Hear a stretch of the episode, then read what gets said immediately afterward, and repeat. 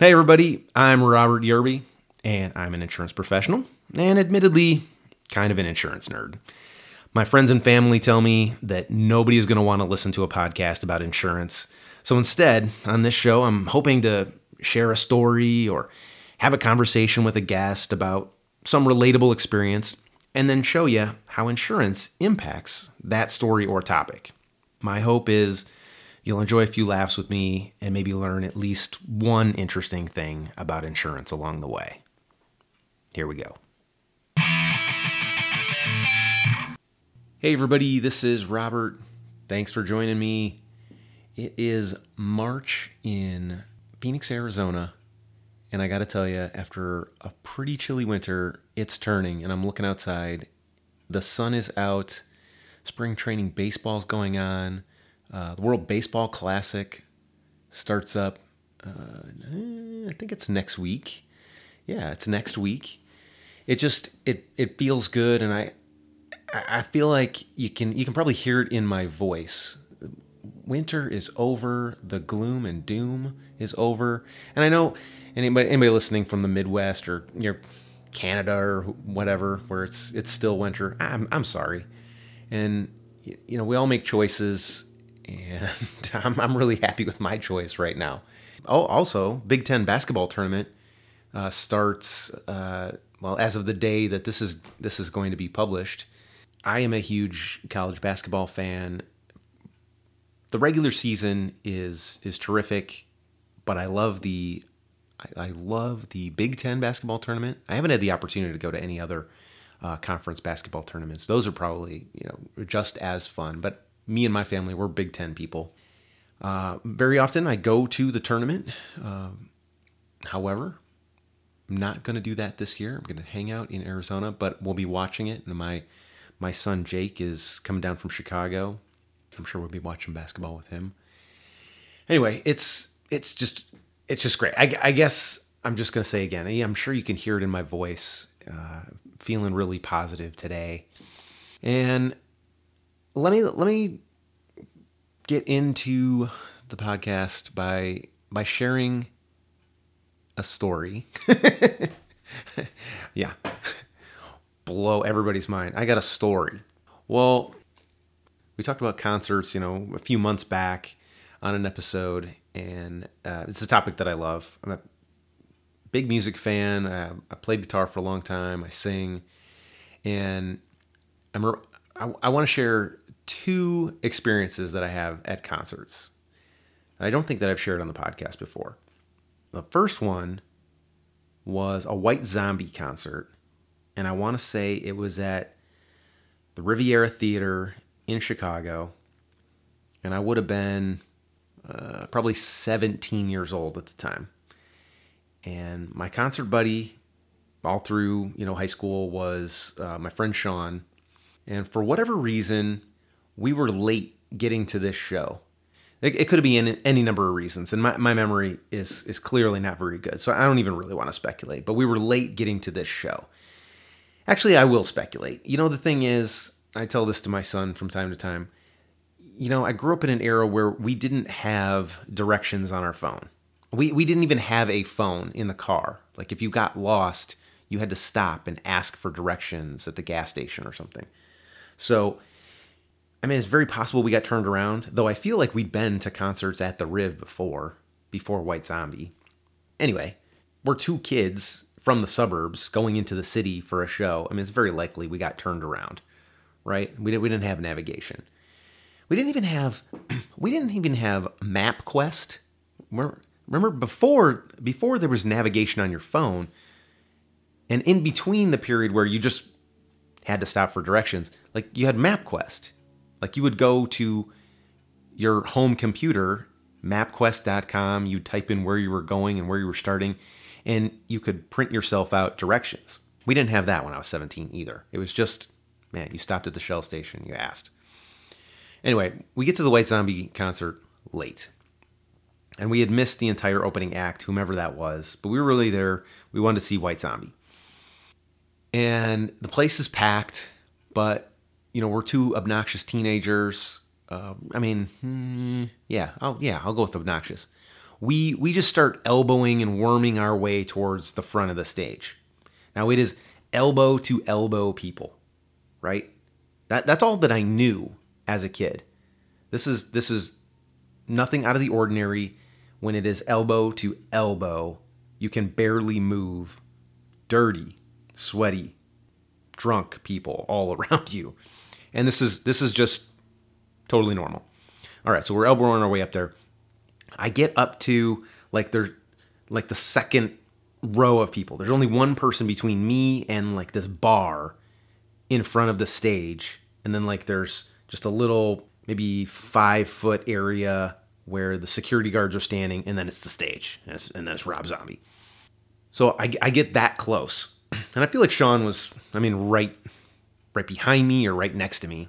Well, the dude that is standing right in front of me he's got his you know hands on the bar and then he's like pressing backwards against me. And and i i mean i totally understand. Like I, have I've seen enough news about people being like uh, crushed at concerts and soccer games and all this stuff now. Um, I, I get it. That might have been a little scary for this guy you know when like me and like the mass of people like just start pressing up trying to get to the stage. But the way that he did it, he was he was taking the bar, you know, in his hands and then like he would like just shove his butt backwards, you know, he'd get like kind of like in a pike position and pressing back on me. And I, and I didn't like it. And you know, the music is so loud, you can't really hear what somebody's saying next to you. I feel like I feel like I would have tried to say something to him, it, it maybe wouldn't have been terribly polite and respectful, but I would have I would have used my words. Okay? And then when he continued to do this, I remember expressing to Sean my frustration. and not not that he's going to do anything about it, but I I think my fr- my frustration just sort of boiled over at one point and and by the way, we've only been there for like four or five songs at this point. But this guy did it one more time. He's just like pressing his butt up against me, and uh, I just lost it. And uh, I punched him in the side of the head. I, I'm, I, it's probably fair to say he didn't see it coming until the very last second. I, I didn't punch him in the back of the head.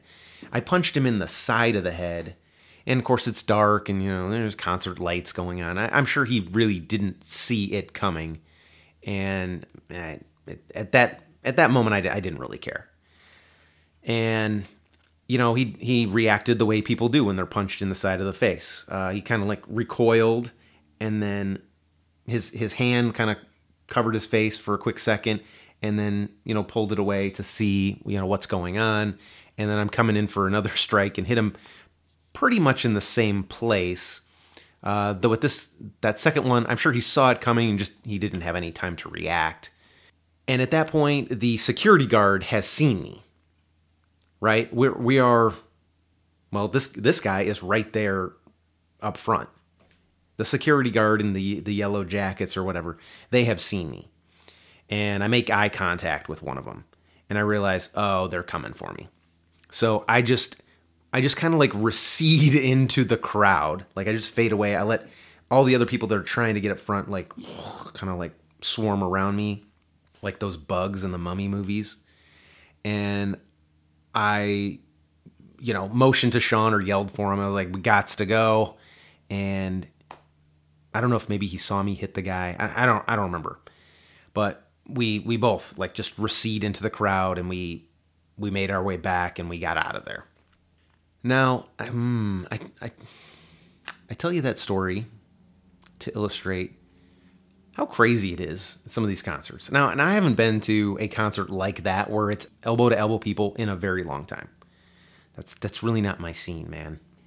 By the end of this podcast episode, you'll you'll understand why it's not my scene. But it, it literally was so packed tight in there that this guy this guy that I punched, I he probably really was not only annoyed, but maybe a little nervous for his safety. And if he was, I, I think he was right to be nervous. It, it, it was not a safe environment in there. And this was a regular occurrence, by the way. I mean, every show that we saw at the Riv or the Aragon Ballroom or the Metro, they were all like that. That was so typical. Just just a lot of people in a very small space. And it was just totally normal to me. I didn't ask any questions about it. I just understood that that's how it was. And then let me, let me fast forward to about a year ago. We're in a post COVID world. It's things have been opened up and we're having concerts again. And one of my one of my uh, favorite bands, Dark Tranquillity, comes to Mesa, Arizona. And and this is this is sort of funny to me because when people ask me like, "Hey, what, what was the last album that you bought?"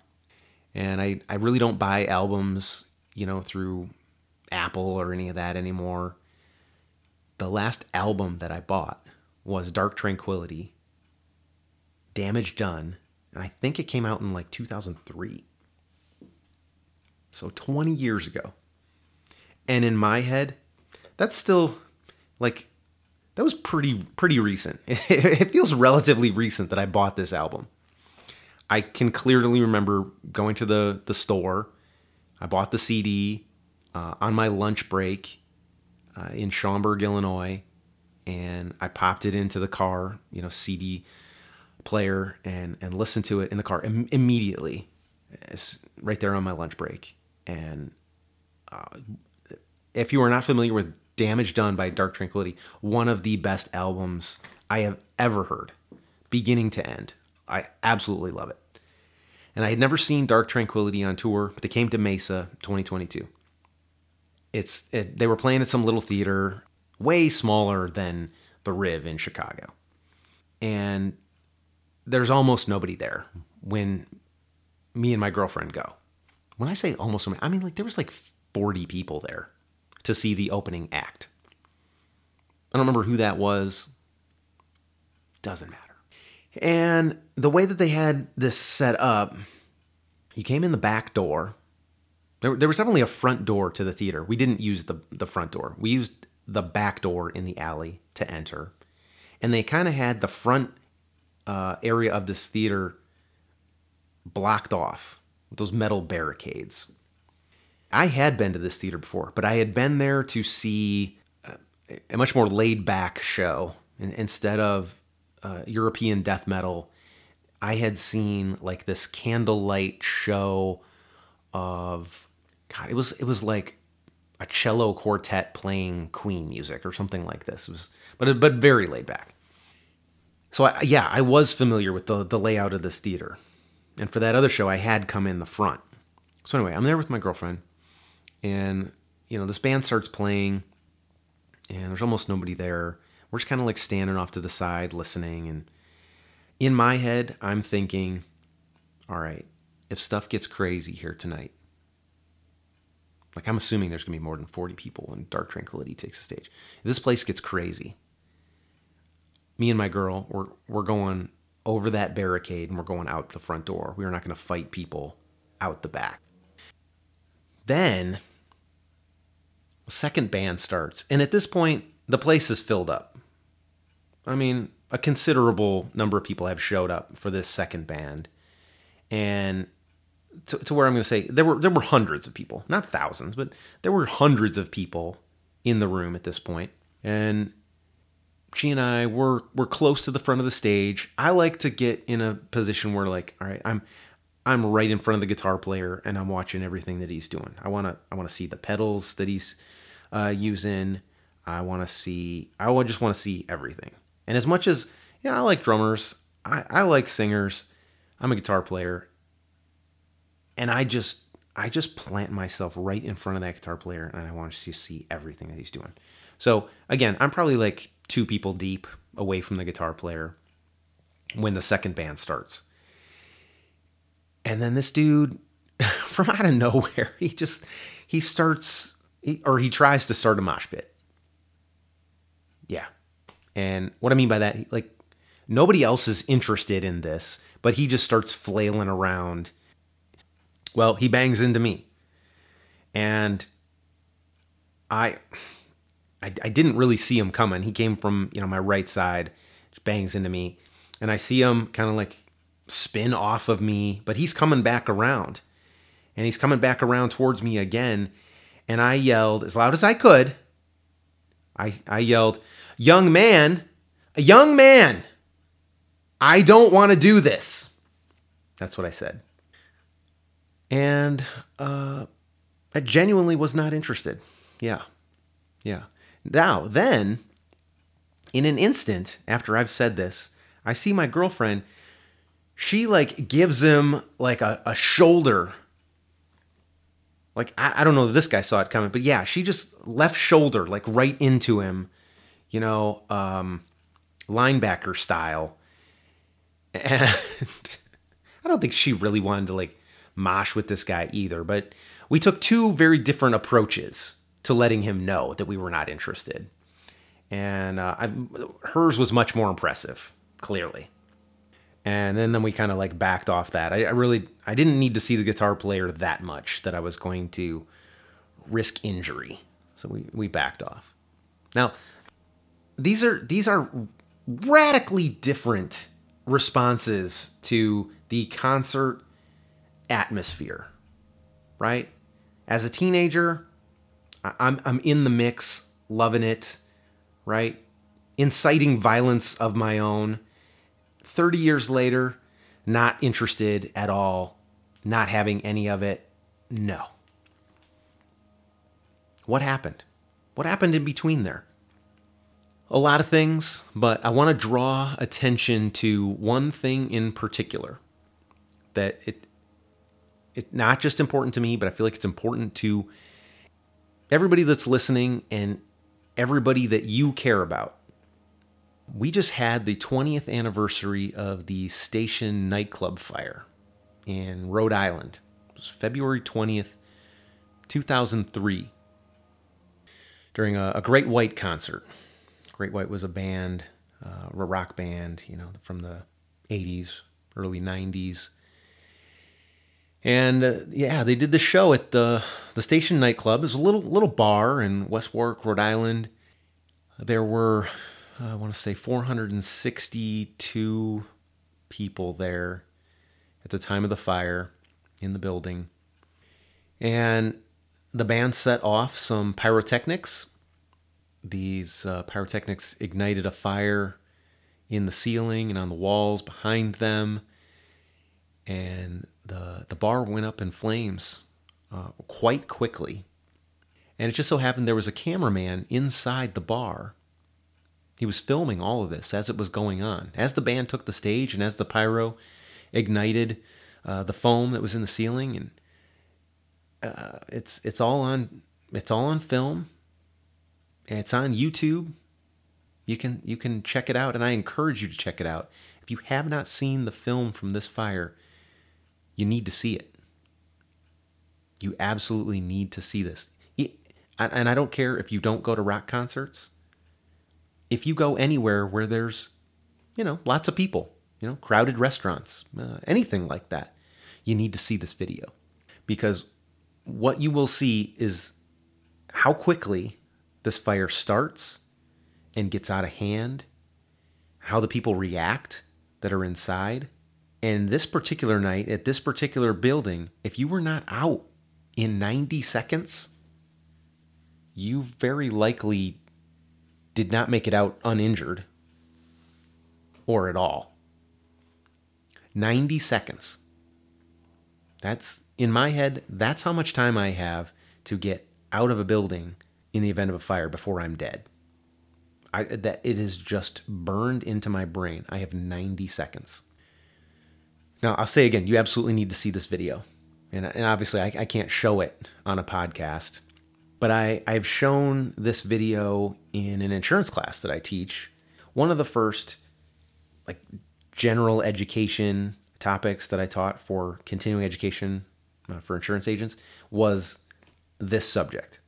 And, and originally, you know, I'll, I'll admit, I was just looking for something fun. I, I mentioned I play guitar. I wanted to be able to play guitar in a class and have some valid reason for doing so. But as I was on the road, like I, you know, I'd love to be able to take my guitar and hey, wouldn't it be cool if I could just, you know, play a couple songs in a class and have, yeah, have a legitimate reason for it.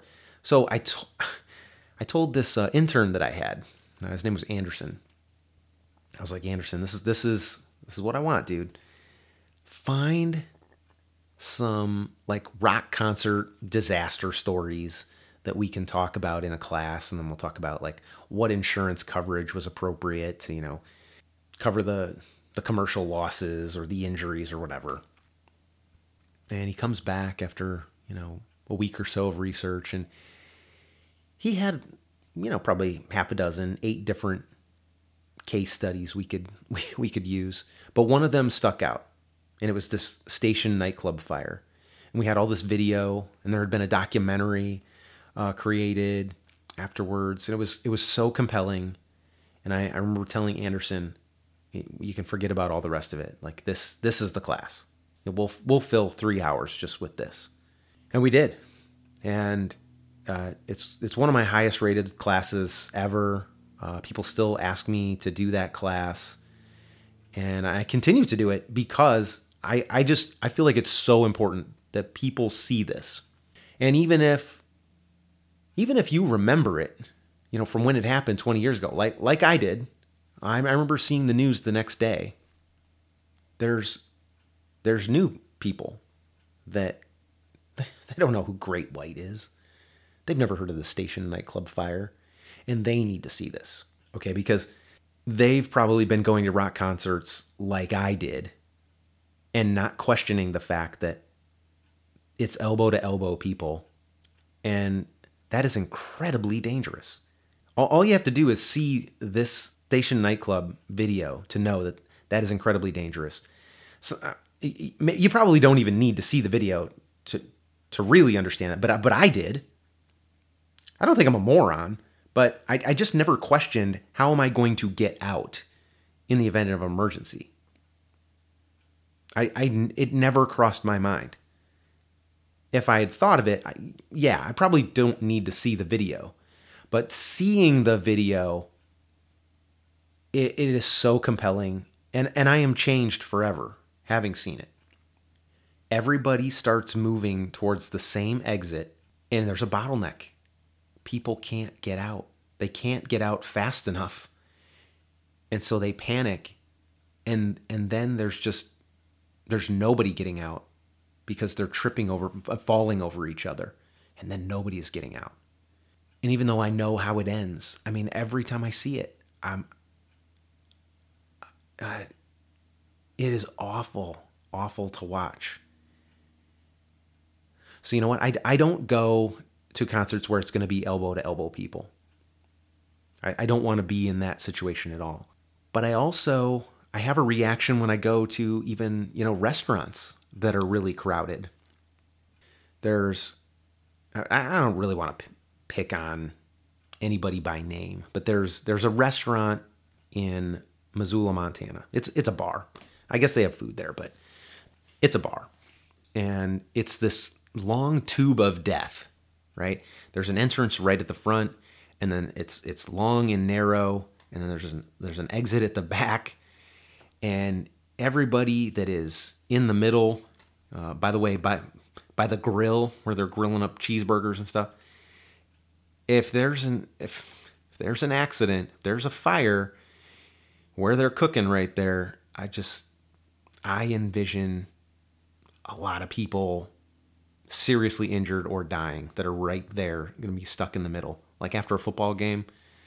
No, no, no. I just that that place frightens me and yeah, unfortunately, you know, a family that that loves that place, and I'll never be able to talk them out of going there, but um, it, it frightens me.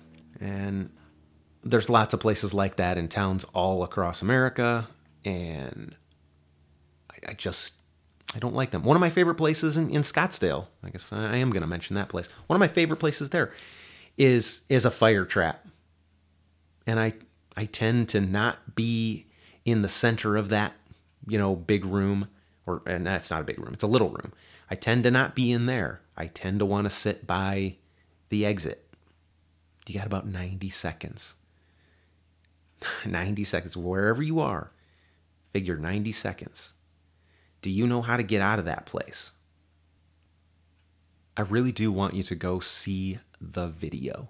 If you have not seen the video, please, and watch it with somebody that you care about your son, your daughter, your spouse, boyfriend, girlfriend, whatever. It will change you. And what I really don't want to have happen is we have another accident, another disaster like this was. I want this to be the lesson. I want this one to be the reminder that we, we shouldn't be packing places over capacity. My fear is that people will forget and something else will happen. You know, on this scale, gosh, when, when a fire alarm goes off, what do you what do you guys do? Do you do you just kind of look around and see, you know, if anybody else is getting up, or do you actually get up and exit the building? We had fire drills when I was a kid, and you kind of knew, yeah, you got to get out. And lately, as an adult, I, when I've been around and fire alarms go off, people just kind of look around and they're like, what an inconvenience. That's annoying. Somebody please turn that off. Uh, and of course, the, the correct response, the appropriate response should be, well, let's get out of here. You know, in, in case this place is going up in flames, let's get out. Yeah. And do I sound like a cranky old man? I'm not anti fun. Okay, can I just say that? I, I like to have fun. I want other people to have fun, but I, I just I just want it to be done safely. That's all. That's all. Oh, I know. I know what else we should talk about. The insurance. So, Station Nightclub. It's completely burned to the ground. 100 people are dead. Another 260 some are injured some quite severely. Now, the owners of the bar had a liability insurance policy, and liability insurance will help them pay the claims from those that were injured and the families of those that were deceased. Well, the limits of that liability policy were just woefully inadequate to pay all of the claims. All right their limit, uh, it may have been a million dollars. Um, I also feel like they they must have had some prior claims on that policy because uh, the the total amount paid by the insurance company to the the victims fund was it was some odd amount, seven hundred and eighty thousand some cents.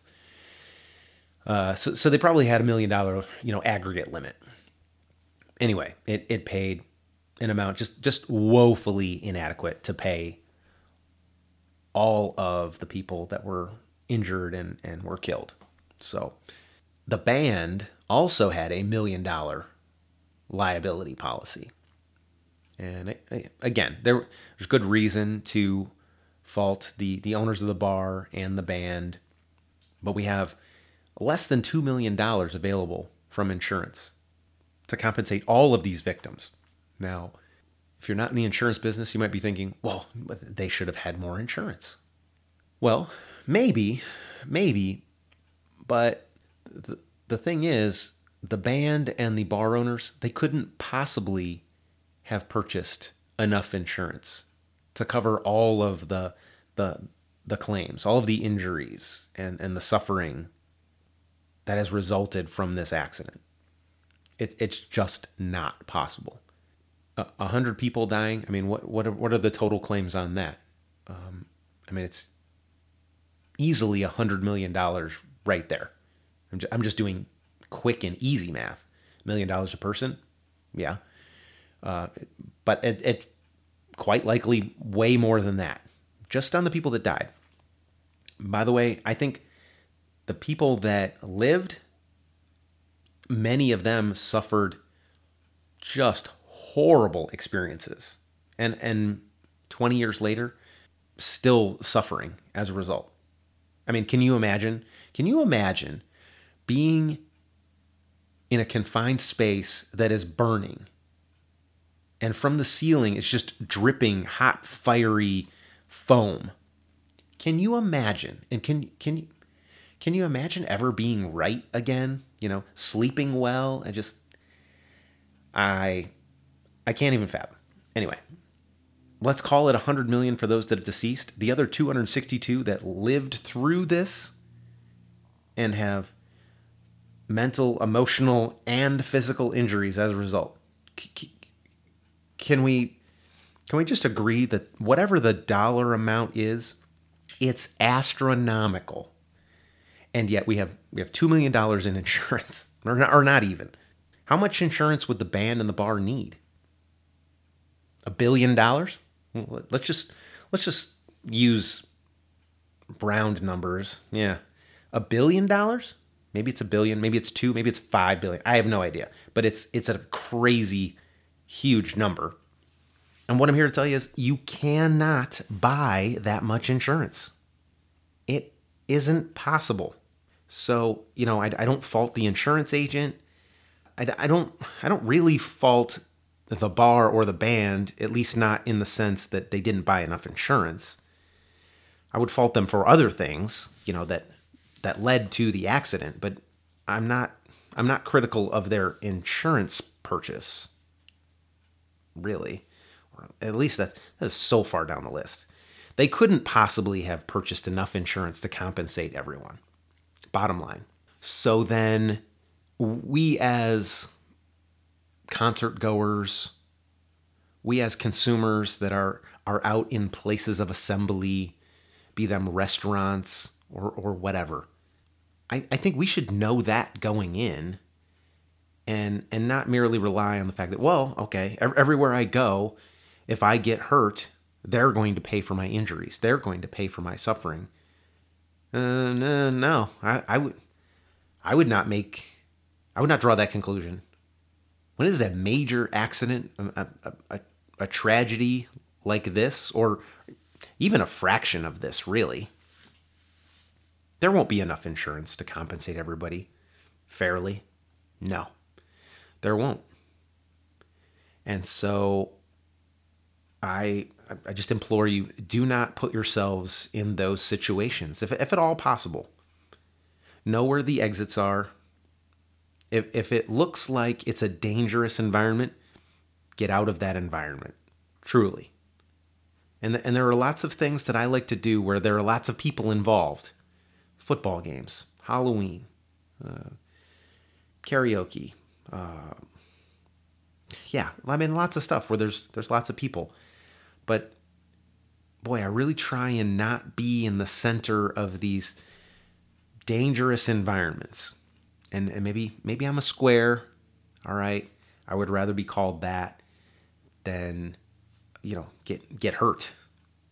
Yeah. So I feel like I've said it a, at least a couple of times already. Look look up the video, watch it with people that you care about. Uh, I don't I don't want to have any more case studies for my insurance classes. I really don't. I'd rather I'd rather my my insurance classes were history lessons. I, I, I begin every one with way back when, way before all of you were in the insurance business, before a lot of you were born. That's when bad stuff happened. Nothing bad ever happens anymore. I'd love to be able to say that. I don't know that that's realistic, but hey, watch the video. And if by chance anybody that was involved or, or lost somebody in that station nightclub fire, uh, I I want you to know. Look, I haven't forgotten. I haven't forgotten, and I I mention it. I dare say weekly. I've mentioned it weekly for the last ten years. Yeah, just just know it's not forgotten. All right, if you uh, happen to be an insurance uh, producer or maybe an adjuster and you need continuing education credit, uh, I do teach insurance classes. You can uh, check out my schedule at bmfce.com. If you like the podcast, uh, tell your buddies, uh, subscribe, rate it, leave a review, do what you do. All right. Really appreciate it. And uh, we'll have another episode coming up soon. Thanks.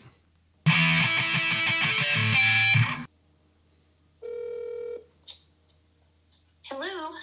Hey, what's up?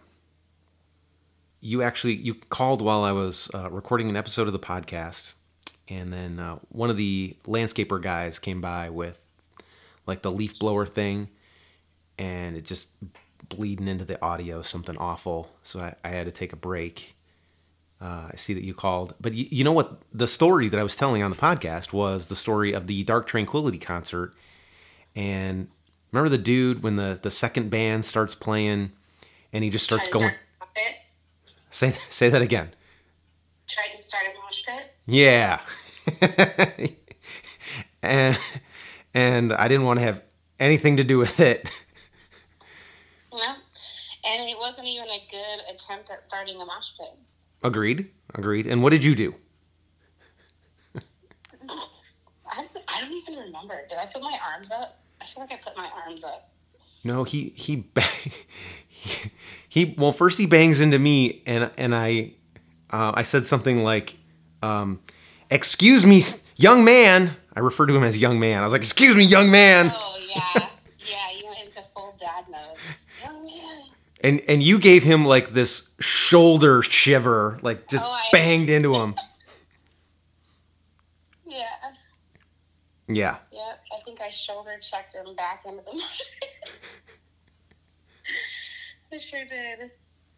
Yeah. Yeah. I think immediately after that, you kind of took off and you were back at the other side of the. You were like towards the front. You're like, I don't know what that is, but I'm not going to be anywhere near it. And I was like, okay. yeah that's not for me Yeah, but he never really stopped either. I feel like um, I feel like the whole rest of the concert, it was like every other song he was trying to start another mosh pit. Mm, mm, mm. That was pretty funny. good times It was pretty.